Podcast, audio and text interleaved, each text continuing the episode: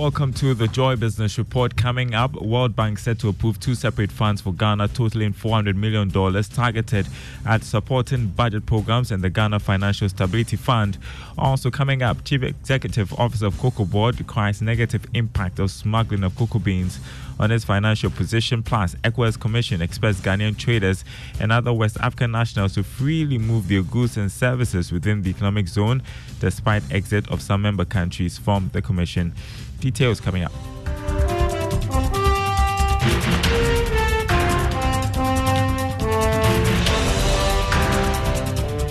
Hey, thanks for being with us this morning. Hello to our friends listening on KT Radio in Koforidua. The World Bank is set to approve two separate funds for Ghana. The first is a 150 million dollars, which will be approved before the end of this first quarter and targeted at programs in the budget. Secondly, the bank will approve about $250 million by the end of June for the Ghana Financial Stability Fund. Senior economist at the World Bank Group, David Elmali, tells Joy Business the World Bank is committed to supporting Ghana's economic recovery. The World Bank is really engaged day to day in Ghana to support the government government and other partners, you know, to, to achieve uh, this mission of, uh, of reducing poverty. So a series of uh, budget support loans that I have mentioned, there is the operation to support the stability of the financial sector, but the bank is currently engaged and will engage in many more areas. The bank is also preparing a dedicated operation to support the energy sector and its financial viability. Uh, there are operations to support MSMEs, small businesses, uh, help them thrive and develop and grow bigger and generate jobs. And there are like uh, projects uh, to help the, the social protection, to finance the social protection programs, notably LEAP, school feeding, and you know there are more in preparation in education. David Elmali there, a senior economist at the World Bank Group. Uh, the new set of funds uh, we are talking about is different from the $300 million approved last month, which is currently awaiting Parliament's approval before disbursements are done from Washington, D.C. in the U.S. Now, the Chief Executive Officer of Cocoa Board, Joseph Boahen Aidoo, is lamenting the negative impact of smuggling of cocoa beans to Ghana's neighboring countries. He blames the situation on the current shortfalls witnessed in the just ended cocoa crop season. Mr. Boahen Edo says the act has also impacted the financial position of Cocoa Board. If, if we can only redeem these uh, contracts only when we have cocoa, the beans. So if we bring, let's say we credit fertilizers, inputs, you know, uh, chemicals, agrochemical for spraying. We hire every year we hire about 48,000 people to do the mass spraying. When we put in all these efforts with our extension and everything, and at the end of the year, after you know the harvest is due, you know all the investment in fertilizer, in the chemicals, the spraying and everything, and then the cocoa is taken away from us and given to Togo or elsewhere it means we cannot uh, actually improve upon our revenue flow. Um, Chief Executive of Cocoa Board, Joseph Boahen Aidoo. Tax consultant Francis Timor-Boy has welcomed moves by the Minister of Finance, Dr. Mohamed Amin Adam, to visit the country's ports to tackle financial leakages, but says that is not enough.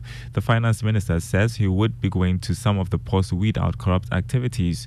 Speaking to Joy Business, Mr. Timor-Boy says although the decision is laudable, government must be proactive in revenue mobilization the visit there will not necessarily let the people stop, you know, the corruption. I believe that something more needs to be done and hopefully the medium tax um, revenue strategy that has been put together by the ministry will, you know, address some of the challenges. Look, people find ways to avoid paying the taxes because of some reason, and that's what we need to address.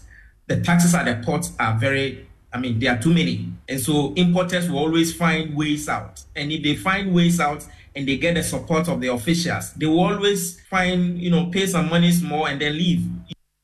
Meanwhile, the Ghana Institute of Freight Forwarders has pledged its commitment to collaborate with the finance minister to address the bottlenecks hampering the collection of revenue at the ports. Uh, Stephen Adjei-Kwakye is the president of the institute. Definitely, we definitely cooperate. We don't have anything to, we don't have any banter with him at all. That's and fine. it's a good point. It's a good time It's coming so that you have time to listen to the issues in the port so that when he goes back to his table, there will be some few changes in whatever policies they want to bring us again. Stephen Adjei-Kwakye, uh, president of the Ghana Institute of Freight Forwarders. The Economic Community of West African States, ECOWAS, says it expects Ghanaian traders and other West African nationals to freely move their goods and services within the economic zone. This is despite some developments that threaten the integration of the sub region. Mali, Burkina Faso, and Niger have announced their exit from ECOWAS with immediate effect, raising concerns by groups such as the Ghana Union of Traders Association that importation from these zones will be in jeopardy. Speaking uh, with Blaise Soga on Connect Africa, uh, President of ECOWAS Commission Omar Alieu Touray said citizens of ECOWAS should not be denied the opportunities within the integrated region. We cannot have a section of our people being denied the benefits of integration. That is important. Our people should continue to enjoy the free movement that they have they have gotten used to. They should be able to trade freely within the ECOWAS space. Um, I cannot imagine really our community is being separated um, after so many years of uh, being together. We should be able to move together with our com- community passports, with our community ID cards, that was uh, Omar Alieu Touray, who is the president of the ECOWAS Commission.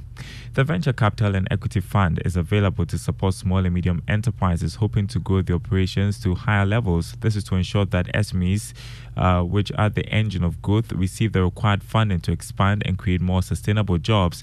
Chief Executive Hannah Acquah is therefore calling on SMEs to knock on the doors of relevant agencies to get support want people to know that we have all these investment firms in Ghana and they're here to support any level of business out there. But sometimes you might not know and you might approach someone who might not be the right fit. It is okay. It's not a mistake. It's just a question. Ask us and we'll point you in the right direction. But most importantly, those who are ready for the venture capital and private equity funding, and that funding is typically on the higher end, meaning you must have a business already. Maybe you might have been operating your business for a few years. And then we come in, we look at your books, we look at your proposals, your pitch, like all the things that the big three are going to help you structure Hannah Acquah is Chief Executive of the Ghana Venture Capital and Private Equity Association.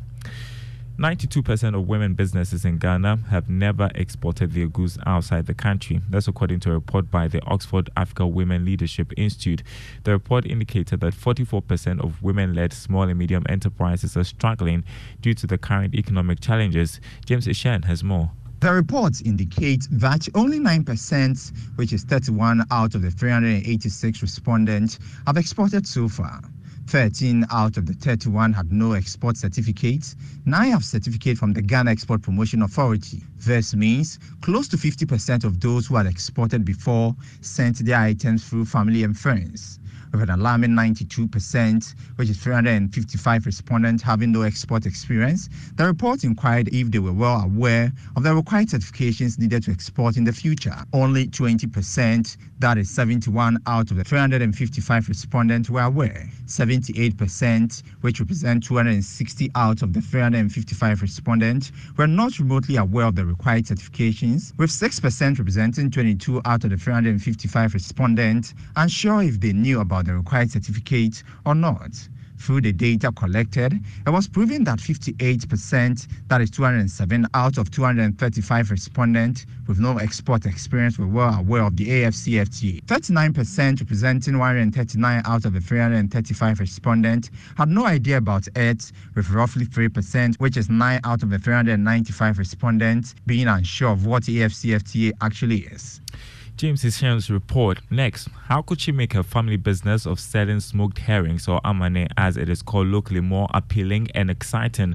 That was what Jacinta Amatamaklo thought a couple of years ago when she took a bold step to quit her corporate job to sell smoked herrings. Her decision to take packaging a notch higher is not only catching the attention of consumers, but opening doors to the export market. The Joy Business van is at Settles Hub today.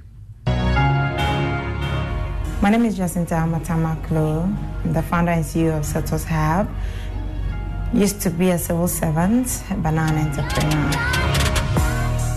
Jacinta has introduced an exciting and appealing way of packaging smoked herrings, amane. We are at Setos Hub this week on the Joy Business Van. Being in the corporate space for a while, I've had friends or people who complain about peeling smoked herrings because it's full of bones. People don't like to work on it. So I felt, okay, my mom does this. How?